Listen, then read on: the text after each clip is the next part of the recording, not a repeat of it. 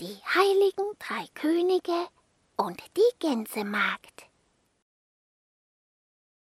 Wo bleibt ihr denn, Melchior? rief Baldassar ungeduldig. So lasst ihn doch, sagte Kaspar.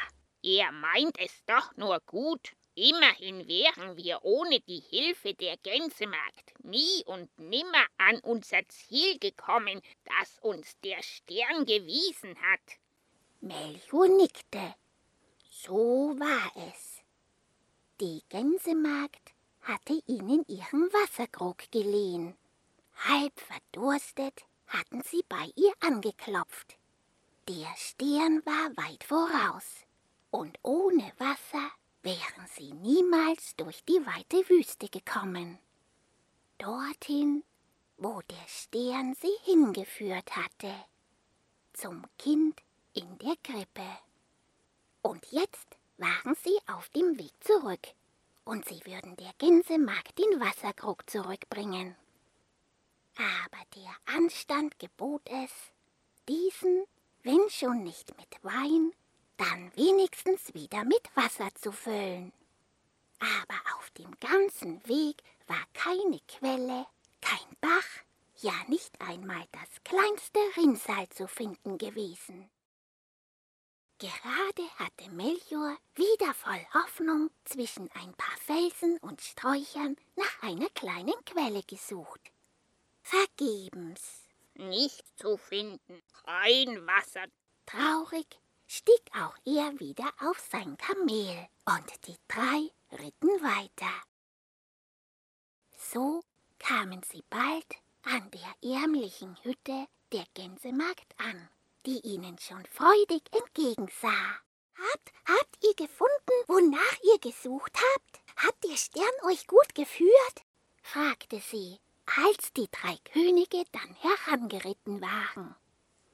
Da strahlten die drei und erzählten der Magd alles noch einmal ganz genau. Von dem Kind in der Krippe, dem himmlischen Glanz und der Hoffnung, die nun in der Welt war. Die Magd nickte und freute sich.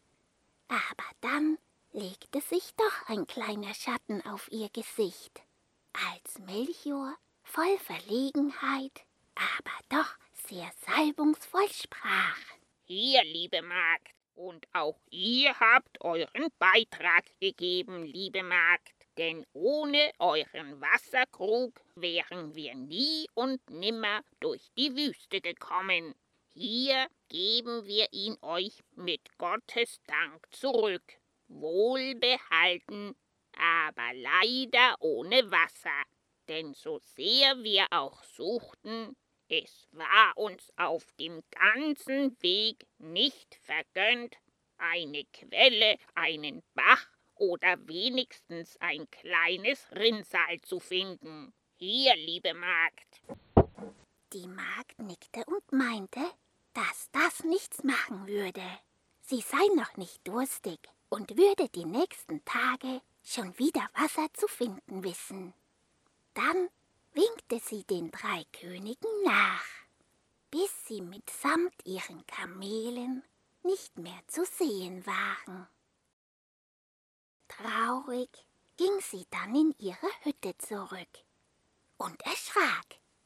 Was war da geschehen? Der Wasserkrug, den sie in die Ecke gestellt hatte, war jetzt randvoll gefüllt. Er war voll mit kühlem, köstlichem, frischem Wasser. Das war er und das blieb er. Einerlei, wie viel sie davon auch trinken mochte. Der Wasserkrug füllte sich immer und immer wieder aufs Neue.